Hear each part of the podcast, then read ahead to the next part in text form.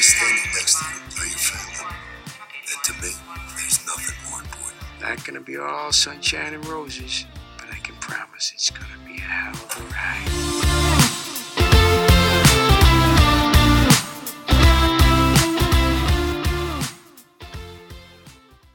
Hello, Chi-Hards, and welcome back to episode 38 of Meet Us at Molly's. Today we're going to cover Chicago Fire, season 6, episode 10, entitled Slamigan. As always, I'm one of your hosts. My name is Gina. I'm joined by Bryna Hello, everybody. and Ashley. Hi, everybody. So as always, we like to start off with the news. There's a little bit, not a ton. Um, first bit we have is the episode description for Chicago Med season three, episode nine, entitled "On Shaky Ground," and this is the episode that's going to air February sixth. So, not this coming week. No, it is this. Com- no, I'm so confused right now. No, the week after. Yeah, the week after. Because there's no med this week because of the State of the Union. Oh, so we've got two weeks until the Olympics, not one. No, it's it's like two weeks from this past Friday is when the Olympics start. So like Okay. technically a little less than two weeks now. So next Sunday. week. Like not this week, but next week. Yeah, not this coming week, but ne- yeah, not this week, but next week. Yeah, okay. Friday the 9th is when the Olympics start, is my understanding. Yeah, that's right. That's right. I'm just like I'm trying to omit a week there, which is like stupid. Okay, never mind. It's also Anyway, just because like it's also just because like Med's not airing this week, PD wasn't airing this week or last week, Fire's not airing the week. It's just like because they're all missing an episode. It's so confusing. it is confusing. Yeah. So we did get the episode description for this episode, and this is the one that's airing on February sixth. Ashley, will you please take us through it? Um, after discovering that a patient's family might have been abusive, Choi and April April contemplate calling child services, and Nat and Will struggle to see eye to eye in guiding a family who is dealing with their premature baby. And Rhodes is persuaded into performing a risky surgery on Becker's mentor, and world renewed surgeon Dr. Marvin Jaffrey. I hope I'm saying that right. And Reese joins Dr. Charles on a visit to Cook County Jail. Okay. Um, Brian, thoughts on this? Uh yeah, I have a lot of thoughts on this. Um one, we're going back to the couples and I think that's an interesting like the couples working together, so like Choi and April and Nat and Will, and I think that's an interesting way. I wonder if that's gonna cause any tension, especially because this is the last episode before the Olympic break, so there might could be a cliffhanger. And I don't know if this is technically would be considered Med's like mid-season finale type thing, just because they didn't really have that when we went off for like Christmas. Um, so that could be interesting. Um, Rhodes performing surgery on Becker's mentor. Um, I mean, we had te- we had learned that a couple weeks ago, or maybe even months now. Who knows? But um, that should be interesting. And then I'm really curious though to see about the Reese joining Dr. Charles at the jail. Um, like why he goes to jail to visit. Like if that's going to bring back you know, just any feelings about the case um, that we saw early in season three. Um, but yeah, lots of thoughts. It should be hopefully good. Yeah, I feel like the Nat and Will storyline might be a bigger deal than we think. Because if Nat and Will can't see eye to eye on this about, you know, babies and like cases with kids or cases with babies, they're going to have a lot of problems because that's a big, big part of who Nat is. Right. And I think it's interesting that going into like leading into this episode is the whole um will struggling with owen because like that was obviously the last episode um but since there's no new episode this week like that's the last episode before this one so we're already seeing will having issues with getting owen to like him and then so that's one level where they're struggling in terms of babies and children and whatever and then if this is something else that they can't get on terms with in terms of babies and children and whatever then yeah, it's like two weeks in a row where they're dealing with family and children issues, and like that can be a really big deal breaker in a relationship. So um, yeah, I'm curious to see how that works. Right, right. So that'll be interesting. Um, that's about all we've got in terms of Chicago news. We're gonna touch on PD's um hundredth episode festivities here in a minute. Um, one thing that we did want to touch on, we saw, I think we all saw this week, the uh quick little what like two second commercial about the Grey's Anatomy spinoff, the firefighting spinoff that is happening. Um, it finally got a title this week. It's not Blaze Anatomy like we would have hoped. Yes, that is station. Okay, it's called Station 19, and I think that is the fucking stupidest name for a television show that I've ever fucking heard. It's pretty bland. I was seeing something, and I didn't read enough into this, so I could be wrong. But apparently, this was based like they named it based off a poll that fans voted in. I could be wrong about that. Somewhere I saw. Oh yeah, TV line was it TV line that did a Yeah. poll? Somebody did a poll. TV Line apparently did a poll, and that's how this got named. Uh, uh, was Blaze Anatomy not an option? I don't know. No, it was. It Or, like- was. Yeah, it was. Firehouse McFirehouse face? I don't know. like, Right, just like Station 19, it was the blandest fucking name I've ever heard because that could literally be anything. Yeah. Like, I hear Station 19 and I have no idea that's a fire show. So we bring this up because we were asked a couple times actually. We were asked about our take on the new spinoff. Now, oh man, I just I haven't see now when I'm at work, I mean obviously I can't really watch these things that come across Twitter with audio. So I haven't I, I've seen like the two second teaser thing that was like, see the official trailer in this week's Grey's Anatomy. I've only seen the visual. I haven't heard the audio that goes with it. With that said, however, based off what I saw, simply saw, I just kind of saw it and I was like, is this fire or is this the Grey spinoff? Because they look the exact same. Yeah, they definitely look the exact same. I mean, I don't know. It's really hard because I think if you're going to do something fire related, like because Chicago Fire set the precedent of that, like it's so hard not to compare it to fire. Just like with any medical show, you take it with Grey's Anatomy and you're like, okay, well, it's going to be compared to Grey's Anatomy just because Grey's Anatomy was the, me- and it still is the medical show. Mhm. So like for, I mean for us like we talk about it all the time and we try so hard not to compare Chicago Med to Grey's, but it's hard just because Grey's Anatomy's been around for 14 seasons and Chicago Fire's now been around for 6 seasons. So it's going to be really hard not to go into station 19. I hate calling it that. Um and not compare it to Fire. But yeah, just on that trailer thing alone, it looks so much like Fire. And I really hope I don't know what they can do to make it not follow the same kind of procedural thing as Fire. Um I don't know. I mean, I'm excited for it only because I love Ben and I love Jason George and so I'm excited for that part of it.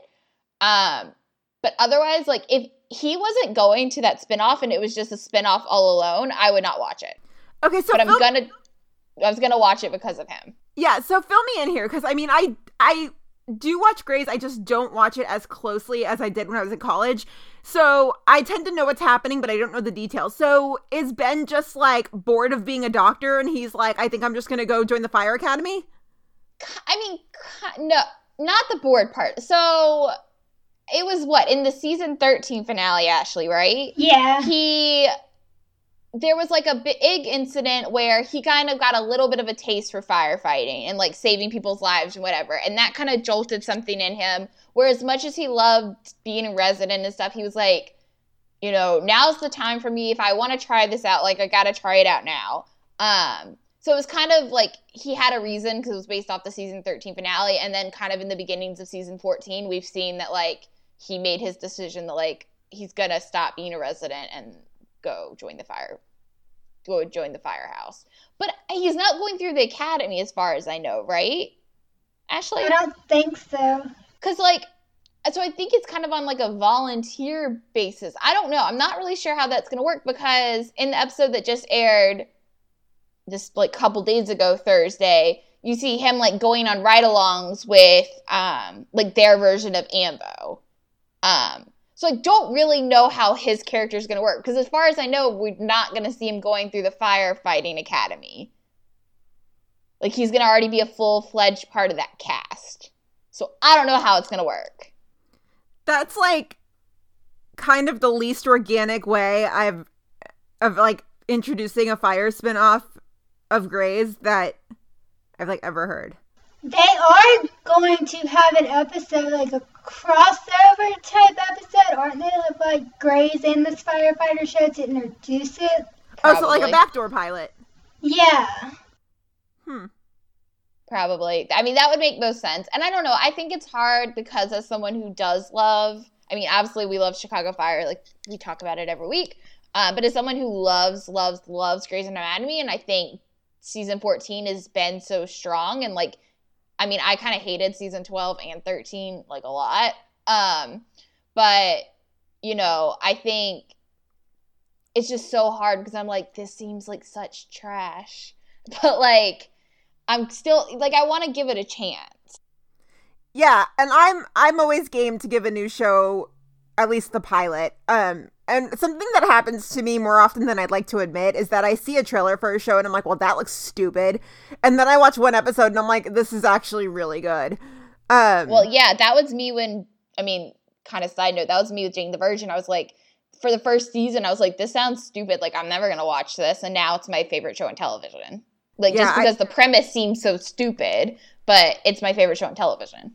Yeah, I did that with both Once Upon a Time and The Hundred. Once Upon a Time, I was like, get these fairy tale characters out of my face. This is the dumbest thing I've ever heard of. And then, of course, I saw the pilot and I was like, oh my god, Snow and Charming are so great together. You know. Yeah. And So, I'm willing to give it a chance, especially because I, like I said, I do love Ben and I do love Jason George. Like I love Jason George, but I mean, I don't know. I don't give it. I, I don't want to get my hopes up for it. There's also not that many big name people in the show. That's true. That's true. You know what is funny? You know who is in it? Is Jay Hayden. And Jay Hayden, if you don't know, he's like best friends with Jesse Lee Soffer. So that's amusing to me. Um, maybe they can have like a first responder show tug of war or something and battle it out. Um, but yeah, I mean, I'm I'm still gonna check it out. Yeah, I'm I'm hoping to be wrong on my initial assessment of like this looks like it's just gonna be another version of Fire. How lame. Um, I'm hoping to be wrong. Yeah, same. So we'll see. Um, the other piece of news that we got was on Friday, Thursday, Thursday, Friday. Friday, Friday. Friday. Yeah. So this past Friday, which was the 26th, um, PD had their hundredth episode celebration because I think they're filming it right now, and so, uh, they had all their festivities. They had a giant cake of the 21st district. Um, Dick Wolf was there. The mayor of Chicago was there. The governor of Illinois was there. There's no like article or anything that's come out about it. It was more just kind of the festivities that happened throughout the day. Um, yeah, it was it was funny. It was cute. Like there was the giant cake, of course. Um, I think at one point, like Jason Beghe smashed part of the cake into Patty's face. Just all sorts of fun stuff. What what did you guys see? Um, I was really busy that day, so I, you guys were just telling me before we started recording about all these things that I apparently missed. Um, the only thing I literally saw was Jesse's Instagram stories. It's the only. I mean, I saw pictures, obviously, um, but like I had no idea about this cake smash. I had no idea about this live stream. Whatever you guys were talking about. Literally, the only thing I saw today was Jesse's Instagram story. Ashley, what'd you see? Yeah, that they did. A, somebody, a news station or something, did that Facebook live stream, and I seen that. Oh, And, it's like, a Facebook just live stream. Yeah, Oh, so I can go back and watch it. I think so. Yeah. because Okay, I, I thought it was back. an I- Instagram live stream, and then I was like, "Well, shit, I'm done."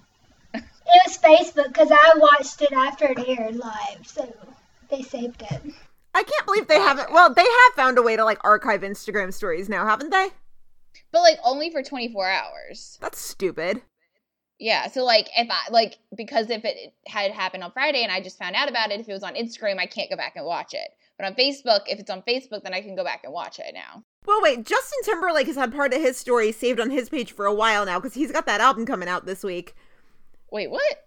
That's Yeah, like- meant, that's um just Insta stories. I, I don't know. There's some kind of update or something where you can save Insta stories to your profile. Wait, what? I don't know. It's weird. Like you can make like an album thing and it shows up on your profile. Yeah, yeah, I see it right now. I'm on Justin Timberlake's page because, like, hi, when am I not? Um, and there's like a bunch of buttons here. But I would show you guys, but like, it's futile because nobody listening to this right now can see. Can But see this? Yeah. yeah, exactly. So as always, if you see, hear any news, tweet it to us, DM it to us, email it to us, just get it to us somehow. There's, you know, only three of us, so three of us versus the whole internet, we're bound to miss something. So, without further ado, I think we can go ahead and jump into the episode. What do you guys think? Yes, let's do it. Okay, so as we said before, this is Chicago Fire Season 6, Episode 10, entitled Slamigan. So, as always, we're going to break it down by storyline, and we are going to start off with Dawsey and Bria, which is obviously like the biggest storyline of all of them. There was this alone in our outline was like two, three pages. It was crazy. Okay, so we start the episode, and Dawson and Casey go to the morgue. Now, Dawson's like full Dawson mode here. She's, you know, standing there, she's incessantly ringing the little bell for help. Um, and it gets to a point where like I, the first like two seconds of the episode she's ringing the bell over and over and casey makes a point to like put his hand over it and be like stop.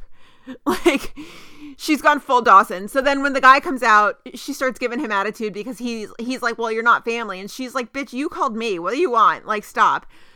Um you know just typical gabby things. And so my initial assessment at this point casey's a little cold towards her in these first couple scenes but not that he has a point but like he evolves throughout the episode. And so if we sound like we're being really tough on Casey at the start, just wait because, you know, he comes around. So the most important thing here is that it's not Bria. Phew, thank God. Um, but the DOA has Bria's purse. Now there's something I noticed here that I wanted to point out to you guys. Um, when they pull back the sheet on the DOA, Gabby clutches her necklace. So on PD, every time you know, Antonio sees a dead body, his first thing to do, he does the sign of the cross. So right. I was thinking, I was like, is Gabby, is that a cross? Like, what is that? Her necklace is not a cross. However, I remember after Shay died that she was wearing Shay's necklace. I wonder if she still wears it? I don't know. That's a great point. Cause like I don't know, that's just a nice little touch of like she still wears Shay's necklace, and that was like the first thing she did was like clutch the necklace. Yeah. I don't know. I'd have to go back and like try to look at it closely. That would be cool. I, I just I don't know. I was kind of like if it was a cross, I was gonna be like, oh my god, like cool touch. That's awesome that both siblings like they make sure to have that like continuity, but just something I noticed. So we cut to the 21st and Gabby is talking to Antonio. So he IDs the DOA. Her name's Carly, and her last known address was her boyfriend's. And we just have a quality Dawson siblings moment here because, you know, Gabby's like, Well, can I have the address? And Antonio's like, Gabby, the hell are you doing? and then he's like, Well, you know, I can't give you that information, but you're my sister. So if I were to write it down and just turn my back. And then she takes the sticky note, the sticky note, and she's like, That's why you're my favorite brother. So cute. Um, also, like, it's like a very quiet day in intelligence, I guess, because like there's nobody there. Did of course did Voight get pissed at Antonio and leave him behind again? Like where's where is everybody? Probably. Probably. Probably. Also of note in this scene, Antonio asks about Brett. Like, just go talk to her yourself. Yeah. You've got to get over it. Right. Just get over the fact that she walked away from you and go talk to her since you really still clearly care about her. It reminds me of that scene back in season two after Dawsey broke up the first time and Severide was like, You need to go get her. Like, go fight for her. Yeah. Go fight for her, Antonio. Seriously. God damn. Speaking of, uh, I'm gonna add something here. In Derek's Q and A today, he said that after the Olympics, when they come back, somebody's going to the pharmacy to take to get a pregnancy test. Oh, so it's coming. Yeah, I saw that. Yeah, and apparently somebody asked him, I guess, about like Bretonio, and he was talking about, he's like, well, crossovers are the perfect time for them to see each other all the time. And I was like, dear God. So it's coming. That's true, but mm, yeah. Ugh. So Casey asks Severide if he got Dawson's text, and he just kind of adds, he's like, "Yeah, it was a long night." And Severide's like, "Well, yeah, me too. Dawson's not the only one who got close to Bria." And like, I was a little passive aggressive, and I kind of loved it. Oh my god, I thought it was the best thing ever because, like, I think that's true. Like, I feel like I don't know. This is my first kind of little like anti Dawsey thing. But like, I don't know. I feel like they kind of, in moments like this, like, I get that they care about, well, especially Gabby, like, I get that she cares about Bria so much and like that's her focus. But like, there's other people who, like, especially Severide, who cared about her too. Like, why is it just kind of assumed that like they're the ones who are only ones feeling anything in this moment? I think it's just because Severide's not as forthcoming with his emotions. Because we Right. got an we got an email from Allison about this actually, and Allison said she's like, I was super annoyed when Severide told Matt that Gabby wasn't the only one who cared about her. She said, I don't think he even thought about that girl after the fire until Dawson brought it up to him. I think See, I I don't I think that's false. And Yeah, I same. think my first question off of this whole thing was like it, I think the thing that bothers me the most is that Severide clearly does care about Bria. So why is he just letting Gabby and by default Matt like just take charge of the whole situation? Because everything in the past couple episodes has shown that he cares about her. So like, why is he just kind of letting Matt and Gabby um run the show. over? Yeah, right. Well, I think in that instance, because remember last last week, Severide was you know super involved in the whole process and everything. He didn't back down until Matt was like, "I'll take her." So I think in that instance, it's more like respecting your friend's husband. Like I think Matt kind of pulled the husband card there and was like, "We're married. I'm your husband. I got this." Yeah, I don't know. It it just bothers me. Yeah. No, I mean, I'm. Yeah, just. And Severide did care about her for sure. Cared about her. He's just not. He's not emotional in the way Dawson is. But in this episode, you saw it more, for sure. Yeah. Yeah. I don't know. I just I I don't like. I mean, I don't agree with what Allison said about the fact that like you she never cared or he never cared. No, I he- don't buy that at all. That's not in Kelly's nature. No. No. So the b- greatest thing here is that after this happens, Casey makes another offended face. I love it. It just, yeah. So yeah, he's like, "Well, Dawson's not the only one who got ca- or close to Bria," and Casey's like, "Well, mm, fine." It's like one of those faces where he gets all pouty. Um, yeah, I know. But Severide backs off because Severide's like, "I'm just glad it wasn't Bria at the morgue." And so Gabby and Brett go and visit the boyfriend, and he tips them off to a place called Safe Harbor. So Gabby goes to visit, and the woman at the desk is pretty awful. And she's like really sarcastic. She's like, if she's here, she's safe. And then she's like, you know, people come and go here, so like, don't hold your breath. And like, by this point of the episode, I'm like, why are we all shitting on Gabby? We're like 10 minutes in. Can we like calm down? Yeah. not cool. So then at the firehouse, after it's we have the whole thing with the slamigan, which we'll get into, but Bria just up and shows up. Like she just kind of apparates into the scene, which is a Harry Potter reference, which I now know falls on deaf ears. But like Yeah, so she just kind of like shows up and Dawson and Bria just kind of stare at each other and then they hug. And I think at this point somebody had tweeted and just kind of like noted that it, kind of almost seems like Gabby needs Bria more than Bria needs her. Did y'all catch that vibe? Yeah, I mean, I don't know if I'd necessarily say it's as needs her. Gabby needs Bria more. I think they need each other as e- like equally as much. Hmm. Yeah. Yeah. I guess Gabby's just a or not Gabby, um Bria's just kind of like she's hiding her feelings a little bit more maybe. Right. Yeah, I'd say she's hiding it a little bit more because like if you think about like Gabby needing Bria more, like that can't be really true because Bria in terms of like the safe space to go and like you know staying with Gabby and Matt and all that stuff like it's got to be about equal. I think they need each other just as much. They you know what I'm trying to say. But why does Gabby need Bria so much? I I don't know. I think it has something to do with not obviously trying to fill Louis' place in her heart, but like you know, she's always she's obviously been so down. I mean, obviously she's had hit it well, but like she's been down since Louis left.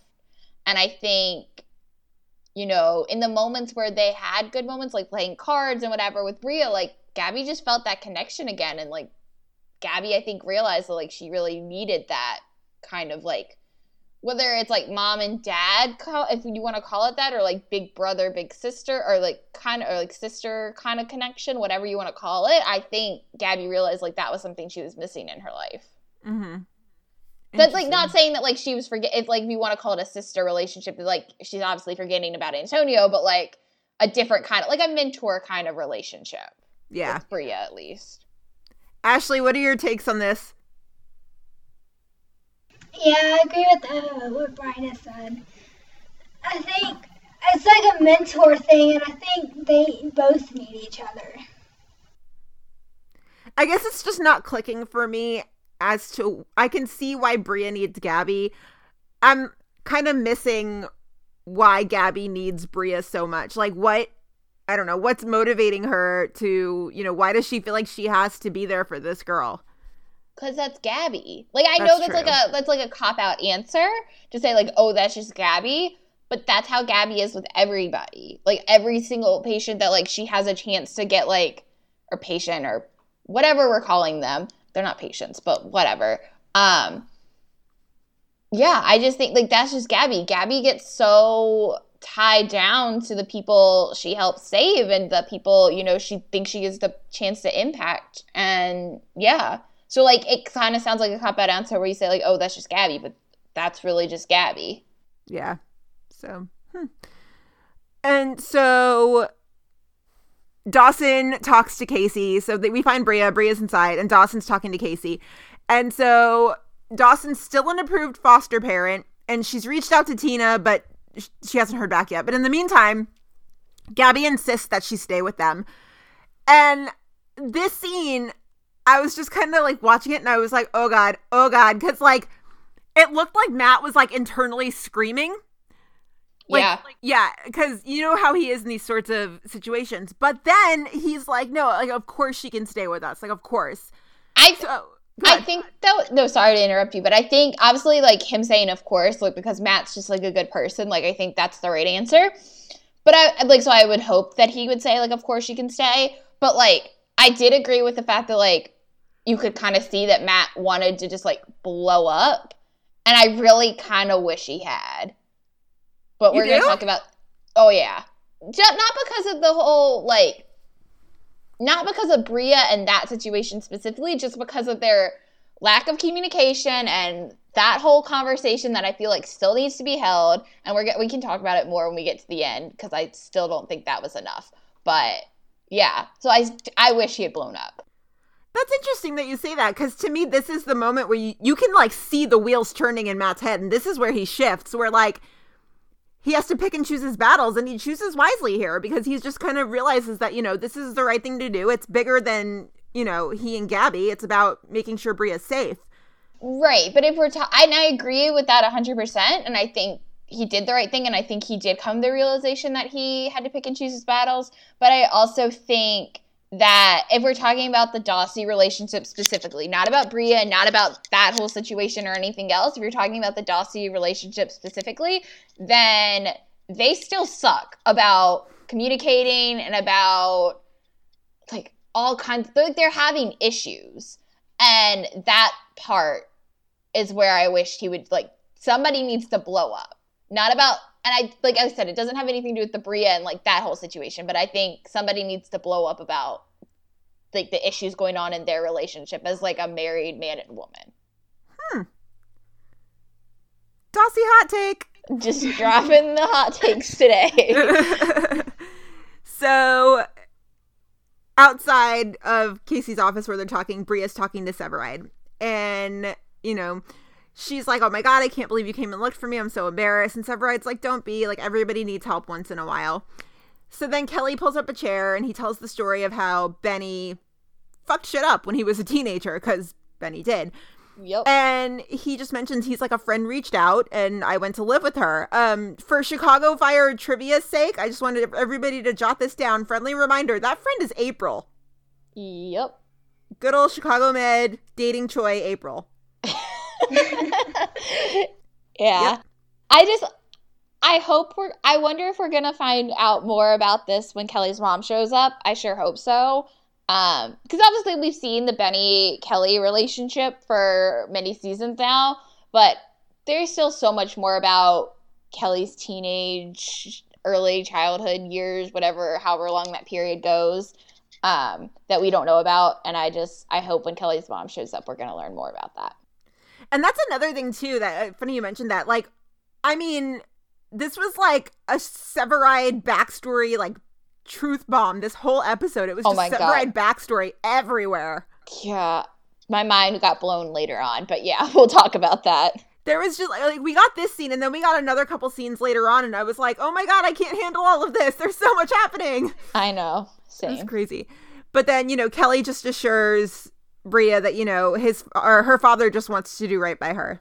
Yeah, this was like the scene, one of my like favorite scenes of this entire episode. And I think in terms of like if I'm trying to make my point about why Severide cares so deeply about Bria, like I think this is it. And I think we haven't seen Severide care so deeply about anyone on like any level as since Anna. And I think it really showed in the scene, and that was like one of my favorite scenes of the entire episode. Which means that when Bria leaves, he's just gonna forget about her like he did about Anna. Yeah, I, yeah, I have a hot take there. I'm not gonna share it, but yeah, Uh, no, I just yeah, we're full of hot takes today, guys. I'm full of hot takes and rage today. Goodness. So then we cut to Dawsey's house, and Bria's getting situated in the guest room, which, lol, that's just Severide's old room. And I thought um, about that too. Casey just kind of watches as they bond. You know, Bria and Dawson are talking, and Casey's just kind of watching. See, for so- me, I would say that's where Casey shifted. But You think Casey shifted there? Yeah. That that's where I see it, but that's just me. Well, yeah, and I can see that too because when she first came on the scene, what two, three episodes ago, and you know, Casey just kind of took it at the circumstances and was like, she stole drugs. Okay, like got her labeled as like a renegade trouble teen. Right. So yeah, I can And like this was like one of the first times like he really got to see just because Bria left and was like on the run, like this is the first time Casey really got to see them interact. So this is where I think his opinion about that whole like the Bria whole the whole Bria situation shifted. But that's just my opinion. Ashley, what do you think? When did Casey turn? I mean, I can see it right here, like in that other scene. I don't know. It kind of felt like kind of off to me. Like he kind of didn't really want. Like they, Gabby should have asked him if it was okay if she stayed with him and like all this other stuff. But he kind of, I can see the switch right here too. Mm-hmm. Yeah.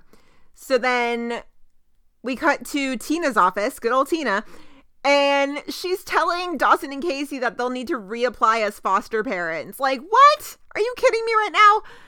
And so, Da- yeah, Dawson's like, well, that's the dumbest thing I've ever heard. And I'm like, yeah, seconded. Third And yeah, thirded. just yeah. And so Casey like comes out of left field here, and I mean he really steps up. And it's I say comes out of left field because like I don't it just I how do I dig myself out of this hole? He doesn't he's not usually vocal about these kind of things, but as we said, you know, he's starting to shift and he's starting to come around. And so he speaks up and he's like, the only place that Bria is guaranteed to be safe is with us because that's where she wants to be. And Yeah. he pleads with Tina to like check with her boss and pull some strings. Yeah, no, I think I think the way you said it in terms of like coming out of left field is completely right. I mean, in my notes about like my personal notes that I get to transfer the outline, I literally wrote, I said, Max speaks, Matt speaks up? Question mark. Wait, what? Question mark. Is this an AU fan fiction or something? Like it just like it's not what he does. It's which is mind blowing because in at work when he's Captain Casey, he is such a leader. And so it's kind of mind blowing that like it doesn't happen more often. And so I agree that this was completely out of left field, but at the end of the day, it made complete sense that it was Matt who was the one who was able to like plead with Tina in the end. Yeah, and I mean it took Gabby by surprise too. Gabby was like, I'm sorry, what? Like Yeah. No, and this whole thing just made me really angry because and I tweeted about this when I was live tweeting, like the system has so many issues. And like I get that like time has passed a little bit and so like you know things might have changed. I mean obviously it hasn't with them, but like with any other like foster parents like it could have, but like this system has so many issues and it just like breaks my heart. Yeah. And so back at 51, Gabby is looking at school stuff with Bria. She's just, oh, she's so like, she's so not ready to be a mom, but she's got the mom thing like down so far. Um, and so Casey hands Gabby her phone, and it's a voicemail from DCFS, and they approved Bria to stay. So that's exciting. Um, it's something I realized in that moment too, because like Severide comes out and they all have a moment of like, yay. And she's just sitting there in like this circle of like Casey Dawson and Severide. I'm like, she has no idea the jackpot she just hit. Yeah. Like, she's super safe. She's super loved. Like, people care about her. Just like, she's totally hit the jackpot. But on the flip side of that, however, Dawson and Casey have no idea what they've just gotten themselves into because now they're fostering a teenage girl. Right. I mean, we don't know what next week's episode brings. I mean, it's only supposed to be for a week, so like, hopefully they can't screw anything up that badly in a week. But I have a feeling it's going to be more than a week. But that's just me. Yeah, and all I'm saying here is like that the commercial break that came after that, I was like imagining like some AU situation where like Casey was sitting up at like two in the morning waiting for her because she missed curfew. Like, just I could just totally see Casey being like, I'm not mad, I'm disappointed. Like, Yeah. just oh god Uh, they just i don't think they know what they're getting into with a teenager but we'll see We'll Yeah. see.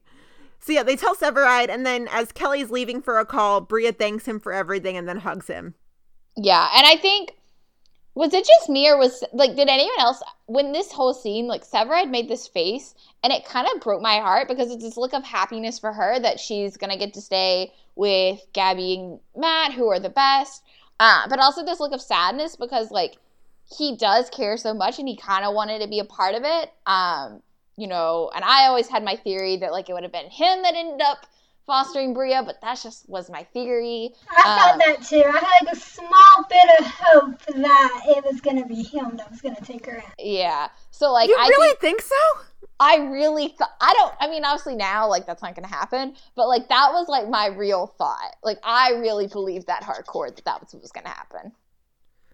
huh see and Yeah. i i wouldn't say there was sadness in his face i mean he was part of it the only thing he wasn't part of was going to the morgue Yeah, but I think after the whole after the whole like Matt he comment he made to Matt about like you know other people cared about her too. Like again, I think this is something that like he doesn't feel like he's gonna get to be a part of. But that's just me. Like that's just my like. I mean, I think it was more happiness. Like I think it was probably like ninety percent happiness, but like ten percent like maybe I'm feeling a little left out, and maybe I wish I had that, and maybe that I wish that was me instead of them. I mean, the last time we had Severide be like, I wish I had what Casey and Dawson have. He went and found Anna, and then she died. So, Yeah, don't. Oh God, damn it! Still bitter about that. I mean, Still so fucking bitter about Anna's death. But Kelly will be part of it. I mean, he's he's cool Uncle Kelly. I mean, Yeah, no, I know. Like I said, I think it's just. I think that also might just be more the fact that I still wish it was him fostering Bria instead of Gabby and Casey, but that's just that might just be me. So this whole thing might just be me, but I don't know. so then Casey and Severide meet up in the hallway, and they're talking. And basically, the next hurdle with Bria is to get her in to see her father. And it turns out since he's in the last week of treatment, you know, there's no visitors allowed. And so Severide's like, well, Cruz grew up with, you know, one of the women there. I'll put him on it. And Casey's like, well, you make that happen and I'll buy you a box of Cubans. And Sev goes, deal, but we smoked them together. It's been too long. Think of all the cigar chats we're going to have. I think I actually cried tears of joy when this scene happened. Like it made me so happy. Like, wh- can we just have like a web series where it's like weekly chats with Casey and Severide on the roof? Oh my god, I I would actually probably cry every week if that happened. I'd watch like, the I'm- shit out of that. Right, like I'm actually not kidding. I actually think I probably cried tears of joy. Like it made me so. I love it so much. and like Severide followed through. So like, where's the box of Cubans? Where are the cigar chats? Don't cheat us out of these. Right, I need another cigar chat like I need- next week. All the cigar chats. All of All them. of them. Just, I mean, I don't know how many boxes or how many Cubans are in a box of Cubans, but like that's gotta earn us like twenty something cigar chats, right? Uh, I mean, I'd love for that, but I don't think there's that many in a Oh, box. oh, to the Google, to the Google. I could be wrong. I could have There's sworn it was like 12. eight, but I Okay, could be on. wrong. Right? Are we taking bets? Because like, hold on, box of Cuban cigars. Boom. Let's see. Um, Google shows me there is. Let me see if this link would load. Um, in this particular box, there are 40 cigars for What the hell? $325. Oh, no, wait, that's just for the humidor. Hold on. Humidors are expensive. Hang on, hang on, hang on. Let's go to this website called Fine Cuban Cigars that does not sound or look sketchy at all. Let's see. Um. Okay, so a box of 25 is $250. The more you know. You, jeez, that's a lot. Fuck. There are some cheaper ones though, like a box of 25 on this one is like 135. Damn. But I don't know. Just the more you know. I could have sworn that was going to be like eight, but that was just me. So knowing Casey, he wouldn't spend that much on a box of cigars, but we still earned ourselves like about 10 cigar chats. Oh, yeah. We'll just yeah. We're just gonna we're gonna keep tabs in our heads. So then at the very end of the episode, Bria goes to see her father, and Casey and Dawson talk outside. And this is just such a Dawsey moment. It's just so sweet and like Well, they the play Daws- the music too. They play the, frickin' iconic Dawsey Dawsey music. Yeah. And usually when we hear the Dawsey theme, it usually means like something really big is coming, right? Yeah. So like I heard this and I was like, somebody's about to like reveal a bombshell. Like Dawson's about to say something crazy. Like, oh my god, something big's about to happen. I thought something was gonna happen with like Bria's dad or something. Something bad was gonna happen to Bria's dad Yeah. when like the Dawsey theme was playing. I don't know. They were just gonna ruin the Dawsey theme for us forever. Maybe. Oh man. So they have this moment and there's just so much feelsy Dawsey dialogue. Oh, it's so good. And so, you know, Gabby's like, You didn't have to stick up for Bria like that. And he's like, Hell yes, I did. Oh, I die. And then he explains to her, he's like, you know, when Bria came along, or, you know, the whole with the whole Louis thing, she pulled away from him. And he's like, you know, when Bria came along, I got a sinking feeling that you were going to do that again. He got a sinking feeling. Mm, like, poor Casey. And so he just says, he's like, I just want you to know that wherever you're going, I'm right here with you. I die. Just hard eyes, explosions, fireworks, kittens everywhere. So See, cute. I liked it, and I like that line especially, but I still think there needs to be more. Like, I still think they have issues. But that's just me. I, I mean, elaborate issues. Like, sp- be specific. What kind of Like, issues? like communication and like yes, I understand that like Casey said, you know, he explained himself that like he got this sinking feeling that Gabby's gonna pull away from him again.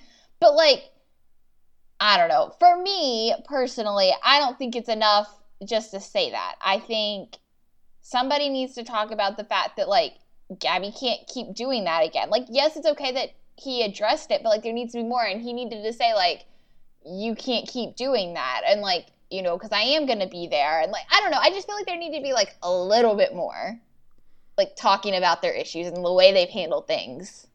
But that's yeah just and me. there was like a split there was a lot of talk on twitter about this because one of the biggest criticisms of Dawsey's marriage that i see is that a lot of people think that casey just lets dawson walk all over him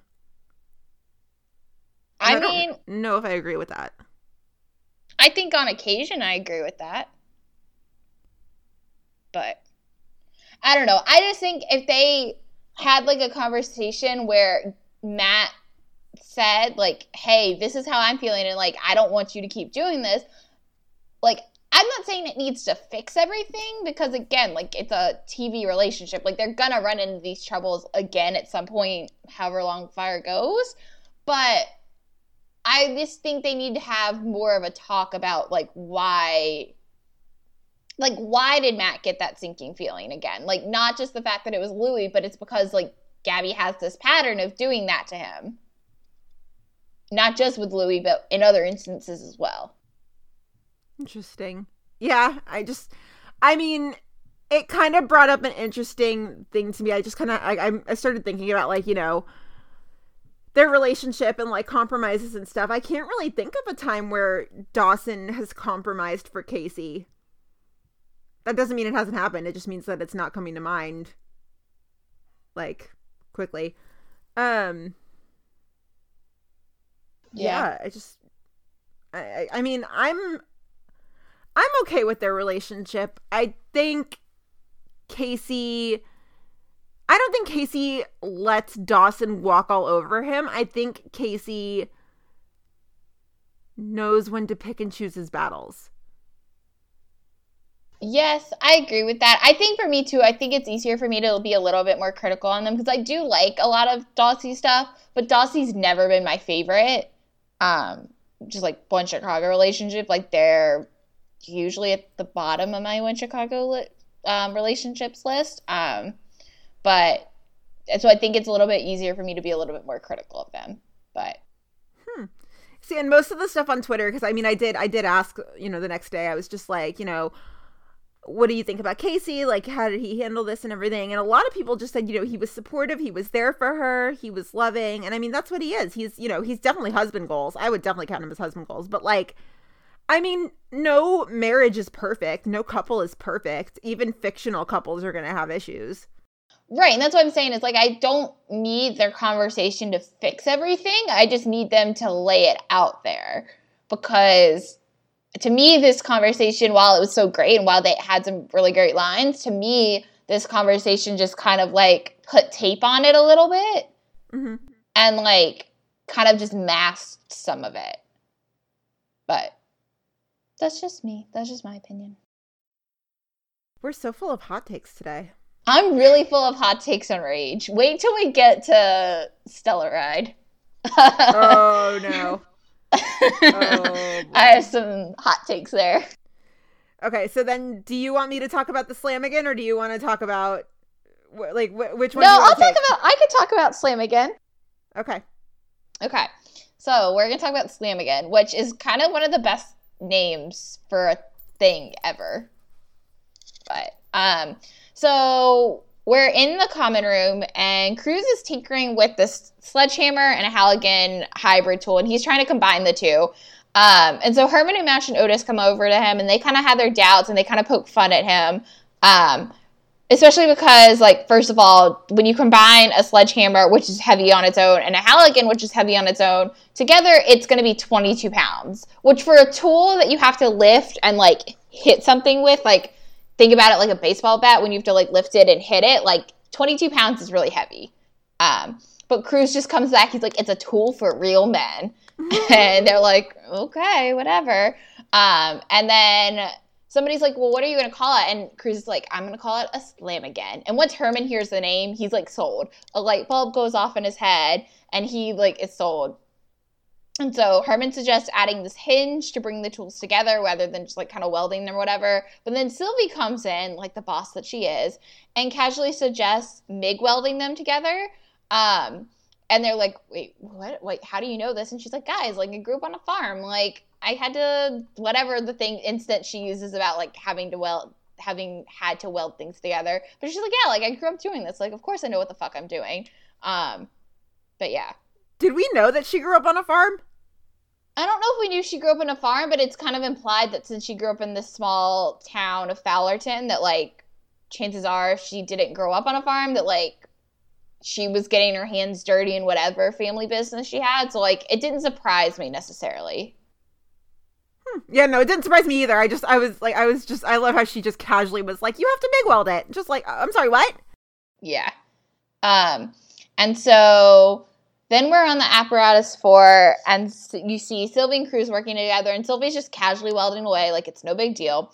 Um, And Gina, you noticed that like you see the Japanese robot that Otis built a couple episodes ago in the Yeah, yeah. background. Yeah, so if you, I mean, and I only noticed this because I paused it at a certain point because I had to write something down. But yeah, if you look behind Cruz, you see Otis's little Japanese robot in the corner.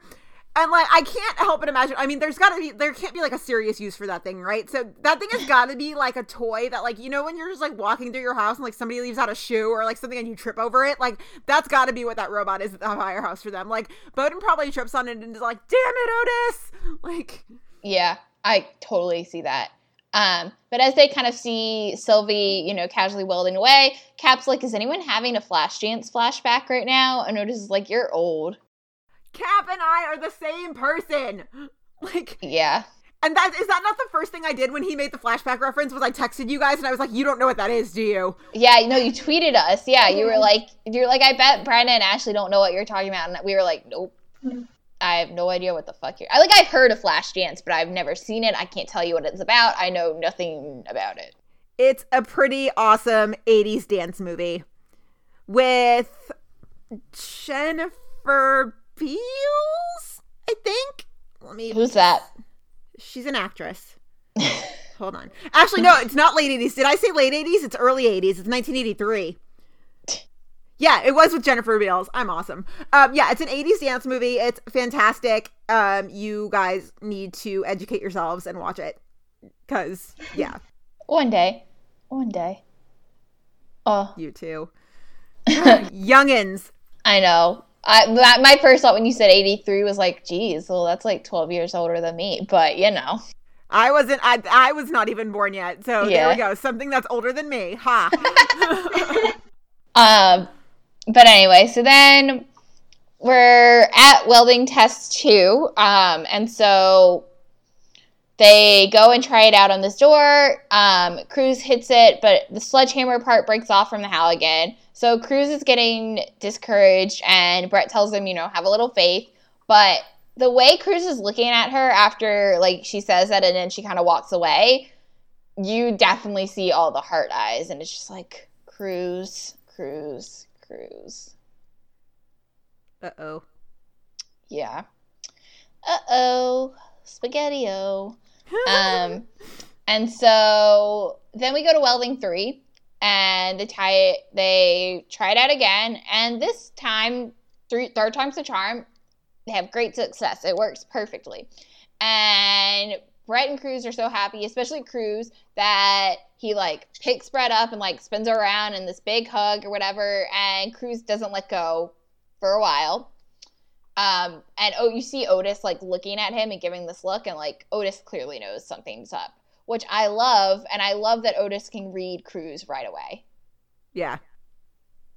So the last call of the episode, I know we kind of missed some here and there, but the last call of the episode is this factory fire. Um, you know, as Gina pointed out in our line, we're not scarred from the last one or anything. No big deal. I still think it's too soon, but whatever. Um, it's gonna be too soon, like forever. Can we just like never have a factory fire ever again? Can all the factories in Chicago just like not light on fire? yeah, if only. Um, Just like lock that shit down. Right, and of course, even you know compared to last one, like there's a ton of chemicals in this one. Um, so hazmat shows up and hazmat Zach.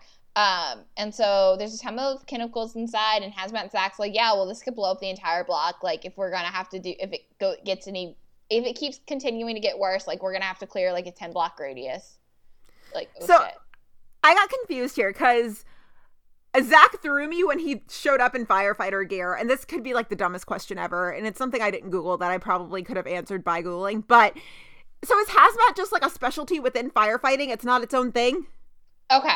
So I tried to Google this and I still got really confused because there's hazmat units for different things. So I think if we're talking about the world of firefighting, I think hazmat is a specialty within. But I think there's also like, and I don't know if there's like hazmat units, like, because I think there's like hazmat units for like medical things that are more like, you know, medical waste and things like that, which is obviously very different than dealing with hazmat chemical cleanups like this with a fire. So I think in the world of firefighting, from my understanding, is that hazmat is a specialty and you just have to take like a couple extra like exams and classes and things like that. Hmm. because I think about it, and I think I was texting you guys about this like during the episode when you asked us about it in our text was that the way I think about it too is I think about in the backdoor pilot of Med on fire when it blew up and they had because you know how they're trying to like test the isotope or whatever to see if everyone ends up being contaminated with the like super virus or whatever that the guy blows himself up with. Mhm. Um, they have the like doctor or whatever she is, like hazmat person at med, come in her like full suit, like grab the like piece of the isotope or whatever it is, and then like go test it. But that is also, I think, technically like a hazmat something.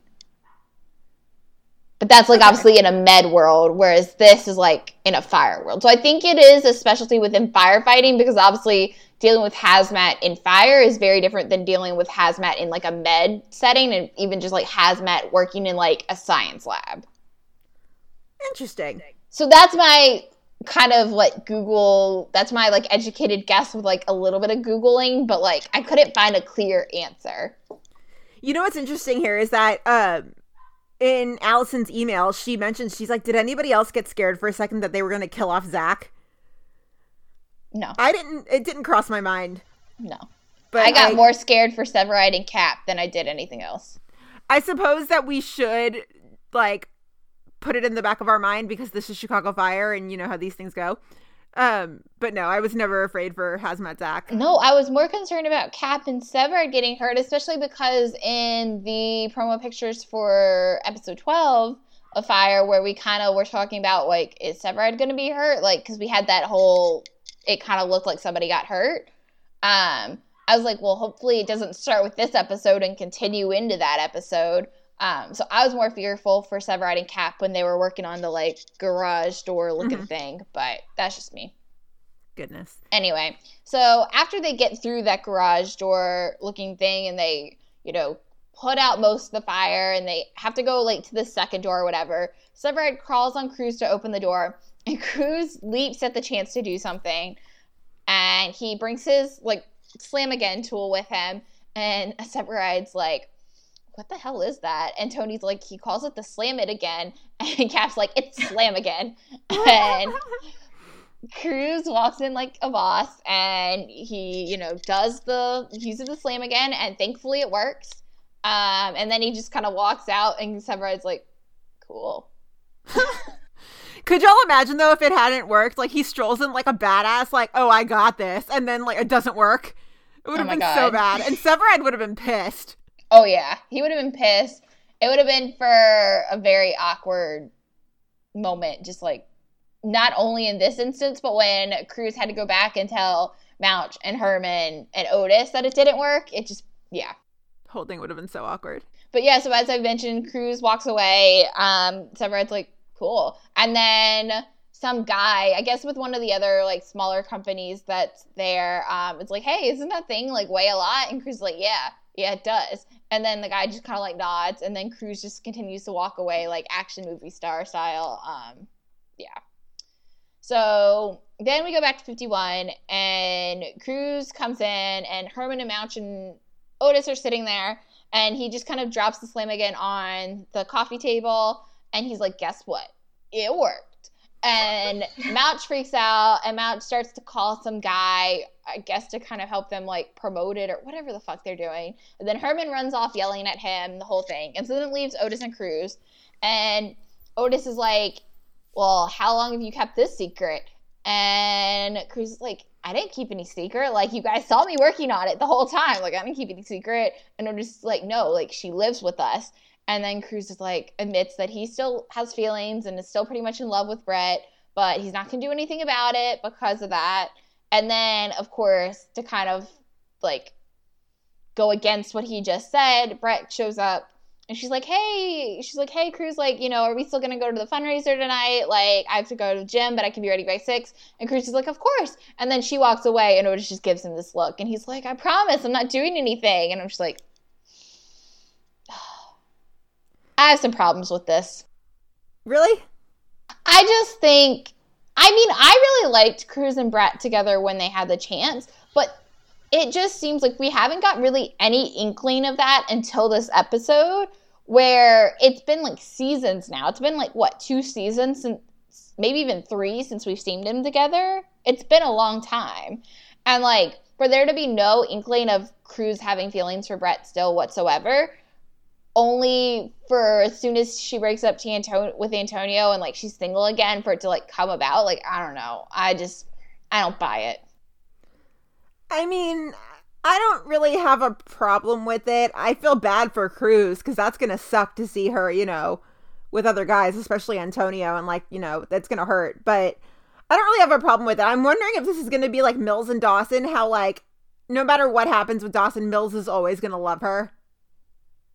Yeah, and like I said, I have no problem with the fact that Cruz still loves her. I just it kind of seemed to come out of the blue when we haven't really gotten a hint of that for like seasons now.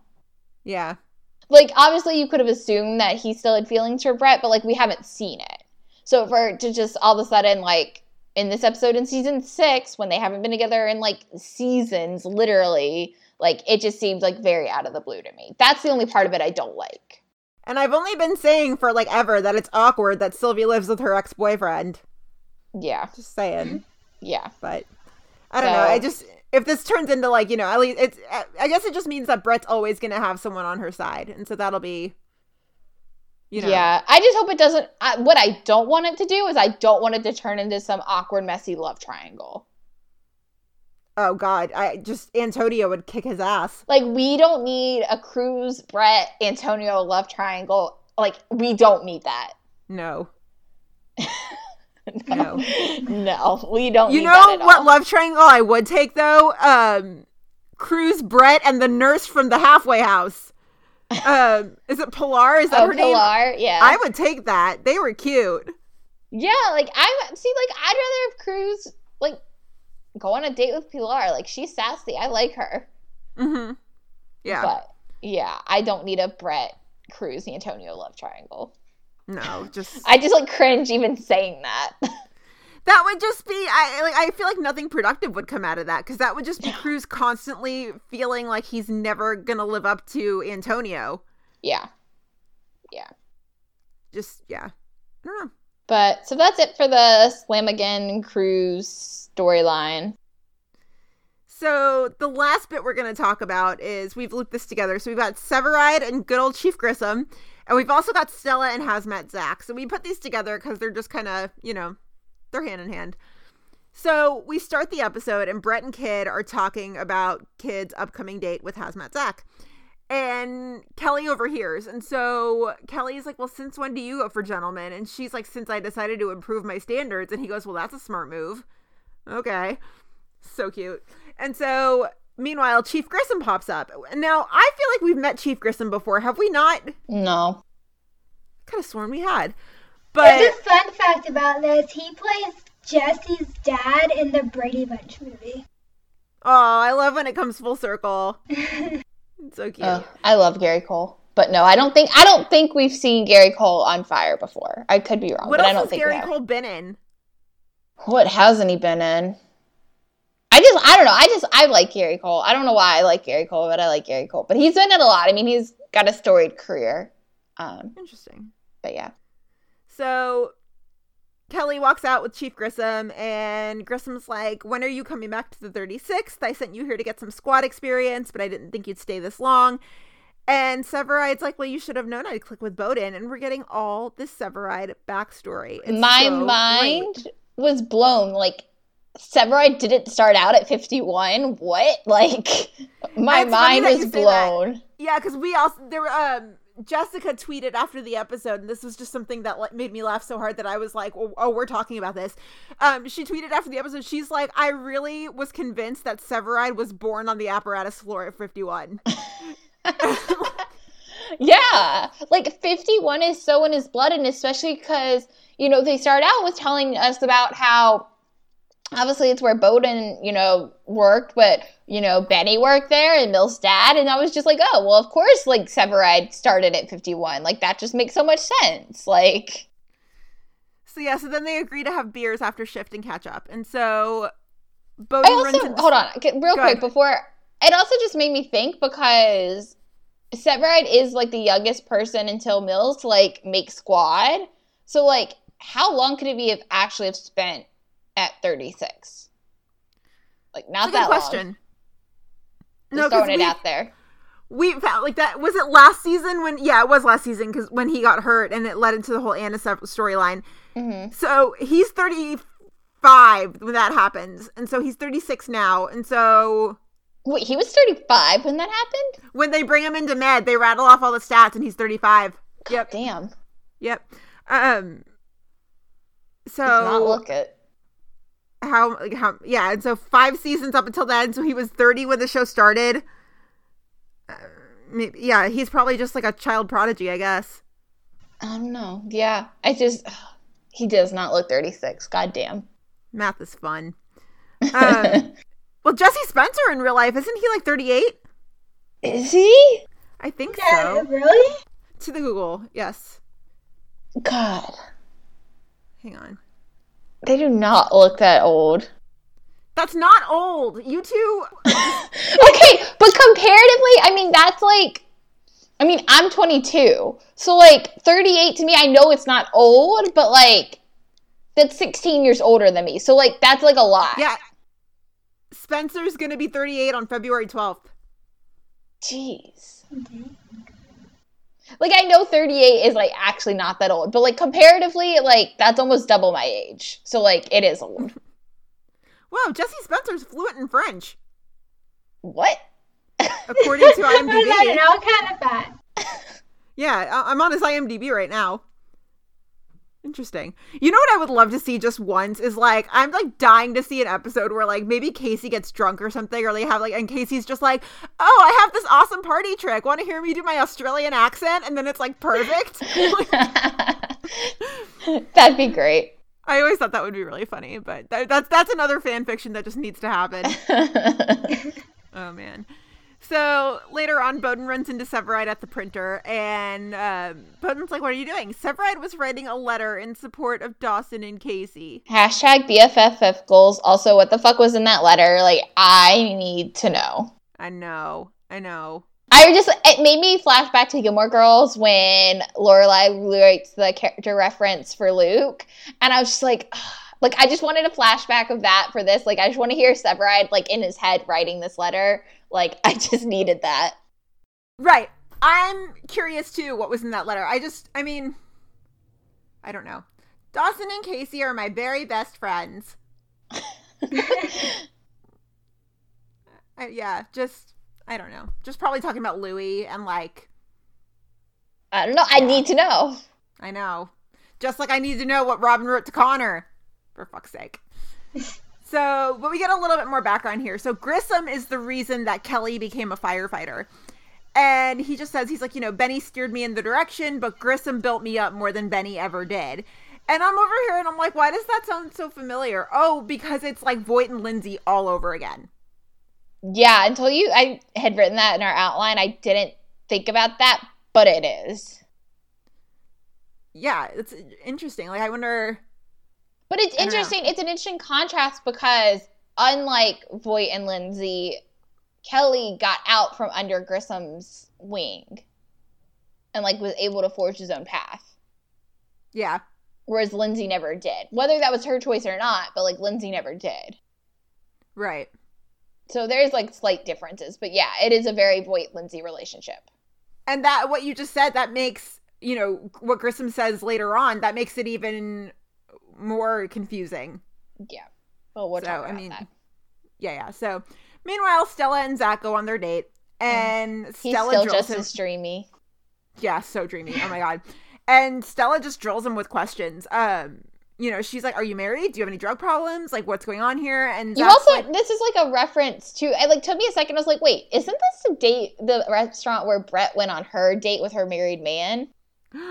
is it oh i think it might be No, it is because I tweeted about it on um like I was tweeting from the Talk Nerdy account and they I tweeted about it and then fire the fire account replied and they're like, Well, there's a reason she asked so many is asking so many questions. And I was like, Ah! wait, what? good catch Yeah. I didn't even catch that. And so, you know, she's drilling him with questions, which I think is super smart. Meanwhile, my boyfriend, good old Charlie, he actually watched this episode and like live tweeted along. Um, And so when this happened, he tweeted, he's like, that's what Gina did on our first date. It certainly is not. I did not drill him with questions like that. I was not like, are you married? Do you do drugs or whatever? Just, you know, it was normal, like getting to know you questions, Charlie. I missed that Charlie la- watched it and live tweeted it. That's so funny. yeah, you guys got to follow him because I'm just, he's just, oh, Charlie. Just, That's yeah, so that's- funny. No matter what he says, that's not true. Why not this drill him with episode, like, and not all the other ones? He just like on a whim was like Thursday night. I want to watch Fire tonight. Yeah, pretty much. Like pretty much. Um yeah, and so you know, but I like Stella's a smart woman. It's scary times out there, you know. It's hard to be single, so I hear you. Um and so meanwhile at Molly, Severide and Grissom have beers. And so basically we start off Severide's telling Grissom the story about that episode when the firehouse got split up and then like or there's like that fire or something and like I don't know. You probably remember the one I'm talking about when like they split everybody up at 51. What? Um, how do I better describe this? I don't Was remember that in what- season three? Four? I want to say it was like maybe it was four. I don't remember what precipitated it is the thing. It just I remember that like everybody got split up and went to different houses. Um Oh, when yeah. um when yeah, I do remember that. I don't remember what precipitated that either, but yeah, I do remember that. Yeah, so I love that he's just telling a story about another episode. Like I love when they do that and I'm like, "Oh, I remember that." Um and so, you know, Grissom's like he's tell he tells Kelly he's getting ready to retire and he's looking back at his legacy, including the firefighters that he helped train. And this just takes such a turn because he's like he basically tells Kelly that he's not impressed with his progress. And he's like, You're running around with your paramedic friend, you know, looking for this drugged out teenager, and you know, your paramedic friend's husband has his eye on the prize. And Severide's like, Well, Casey's earned every good thing that's ever come his way. Again, BFF, BFF goals. goals. Yeah. Um but then Grissom's like, Well, I just thought you'd be further along, Kelly. You had so much problem or problem promise. Promise. Promise. you did not have a problem. No, he's like, You had so much promise. And I'm like, Can you kindly fuck off? Seriously, get the fuck out of here. Do not do not bring bad energy into Molly's. Like we don't need it. Molly's is a sacred place. Don't Yes. How dare you, sir? Molly's is a sacred place. Stop ruining that with you're putting down Kelly. Don't Yeah, do It's just not. It's not okay. It's not okay at all. Um, and so Kelly goes back to the apartment. And he's hoping to hang out with Stella, but she brought Hazmat Zach home. Is not what Kelly thought he was going into when he came into that apartment that night. No, so it's basically like Kelly Severide and the horrible, awful, no good, very bad day. Just like, sorry, dude. Sorry. So s- later on, Severide convinces Stella to blow off Hazmat Zach. And by convince, I mean it takes pretty much nothing. She's just like, oh, let's go to this. Or he's like, don't you care about firemen? And she's like, yes, I do. And they go to the fundraiser together. But this is where I like slightly have like a hot take. Okay. About the whole Stellaride thing, like I like Stellaride. I don't ship them yet. I still think there needs to be some kind of like like I love the flirty banter. Like I think it's great and I think it's it's, ugh, it's just super good. But I don't think they've had like an emotional scene yet that really is like, wow, like I ship that. Like that's whatever. But so for me, I'm like sitting here and I'm like, why the fuck, Stella? Why the fuck are you blowing off Hazmat Zach? Like, like, did you just call him and be like, oh yeah, like I'm gonna blow this off. I'm gonna go to this fundraiser tonight, and he just took it okay? Like, what? Yeah, yeah, for sure. What? Like, yeah, I don't understand. Why the fuck would you blow off Hazmat Zach? Like, I mean, I get it, it's Severide, but like, it's also Hazmat Zach. Like, yeah, but like her, her telling or her blowing him off that easily, that just tells me that like this obviously is not very serious. which makes me so sad. I know, but like, you know, I know. I just like, yeah. I was just like, when I first saw it happen, I was like, wait, what? You blew off Hazmat Zach? What? yeah, I know, I know. Um, and so, and the other thing I noticed here that made me laugh was that like so Kelly's wearing like a green suit. I would have never pegged him for being like fashion forward. Oh my god, it's the best thing I've it. ever seen in my entire life. It's pretty great. It's It pretty great. looks so good. So then later at the fundraiser, Grissom pulls Kelly aside. And one of my favorite things here is that um, you know, he introduces Stella to Grissom and Grissom's like, Is it serious? And he's like, No, we just live together. Yep. um But Grissom apologizes, sort of, and by sort of I mean he really doesn't at all. Um, and he he does say he's like you know he calls Kelly the sharpest, toughest, gutsiest fighter fighter Chicago's ever seen, and Kelly's like, "LOL, I know." Um, but then Grissom's like, you know, you're part of my legacy, Kelly. You carry your father's name, and he goes, you might be content writing out your career at that squad table, but that's not good enough. Oh, I have so many hot takes on this. Yeah. Why the fuck does everyone think they need to tell Kelly Severide what he wants and needs in every aspect of his life? Right. Uh, right. why the fuck? It is not your life, Grissom. Get the fuck out of here. Right. It's not your life. And like telling somebody they're not good enough is just like the most damaging thing you can say. Like, why would you even go there? Yeah. Like, it's not cool. And like Kelly's tough as nails, yes, but like he's also really sensitive, so I wouldn't want this to like, you know, get in his head. Yeah. It's just all I have to say to Grissom is bye Felicia. I know, and we're gonna see him next week though. I know. Sucks. Yep. It really sucks. But yeah, so I mean that's, you know, uh, that's the episode pretty much. I think I mean is there anything else that I forgot to cover? No, I think I mean we covered all like the definitely the big stuff. Oh, I do have one thing. I mean, it really has no importance to storyline, which is not a, why it's in the outline. The call that Brett and Gabby go on, where the girl has her hand stuck in the garbage disposal, and like mm-hmm. then she goes and starts bitching about her ring. Like this is the second week in a row where it's comes to a call, and I sit there and I'm like, what the fuck? Like, how did this actually happen? Like, uh, it's happening to you now too. What? It's happening to you now too, where you're like, how did this call happen? Oh yeah, oh yeah, for sure. I was like, wait, what are you talking about? I didn't, I wasn't stupid enough to stick my hand down the garbage disposal. but yeah, and I'm like, sitting, I'm like, are do you are you an idiot? Like, do you not know how this works? Like, God, like, I was just like, what the fuck is this? Right, right, yeah. Just that was oh that that case was just like yeah she was really annoying. I feel really bad if i got cast in that show and then had to be mean to them.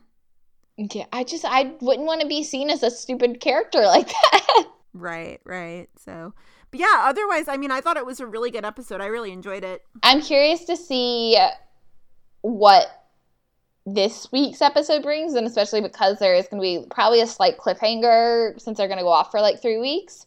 Um but yeah.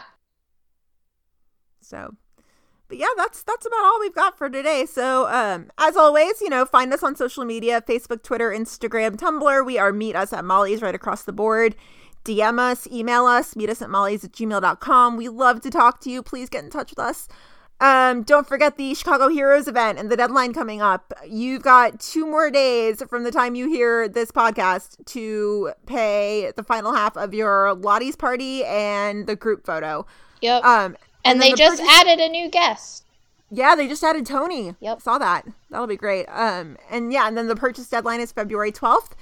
So don't forget that. Um, follow us individually on Twitter. I am at Gina Watches TV. Bryna. I am at Bryna K13. And Ashley. I'm at Ashnick095. And you guys have a good week, and we will see you on Friday for a brand new Chicago PD. Bye.